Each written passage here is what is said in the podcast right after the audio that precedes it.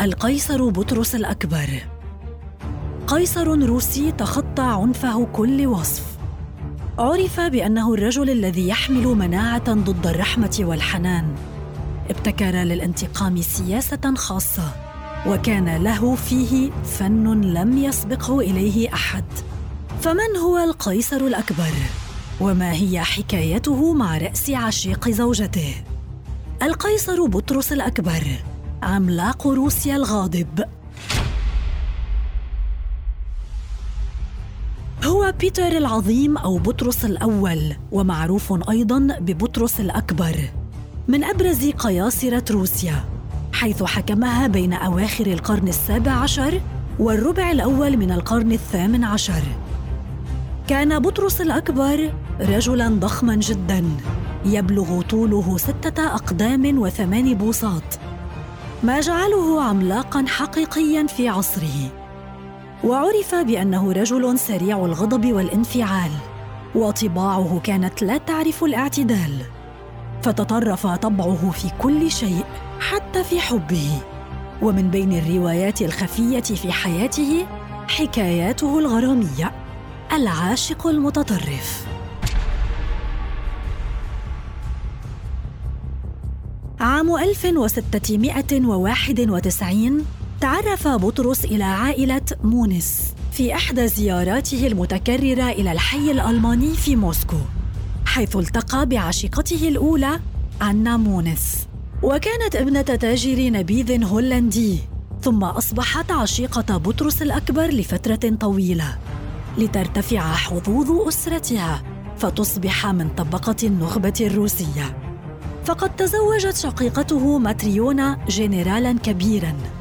وشقيقها الأصغر ويليام مونس أصبح السكرتير الشخصي لإمبراطورة روسيا المستقبلية كاثرين الأولى. القيصر وحبيبته استمرت علاقتهما لفترة طويلة حتى ظن الجميع أنهما سيتزوجان خاصة بعد أن أمطرها بالهدايا والعقارات التي تضمنت 295 مزرعة وقصرا في موسكو.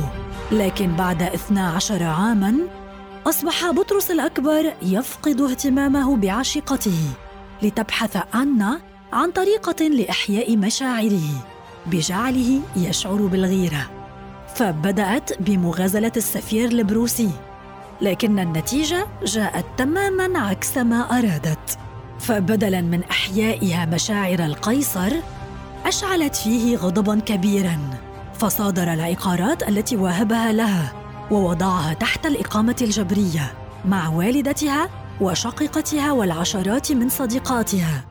ثم أطلق سراحهم جميعاً وأجبر أن على الزواج من السفير البروسي. حكاية الانتقام الوحشي. بعد قصة عشقه لآنا وقع الإمبراطور في حب كاثرين الأولى وكانت في ذلك الوقت فلاحة ليتوانية. أوقعت به وتزوجها عام 1707 وجعلها إمبراطورة روسيا.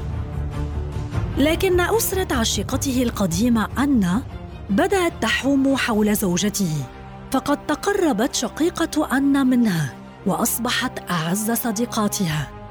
أما شقيقها ويليام فقد فاز بتولي إدارة العديد من عقارات الإمبراطور وتم تعيينه سكرتيرا شخصيا لكاثرين يرافقها في جميع رحلاتها إلى الخارج.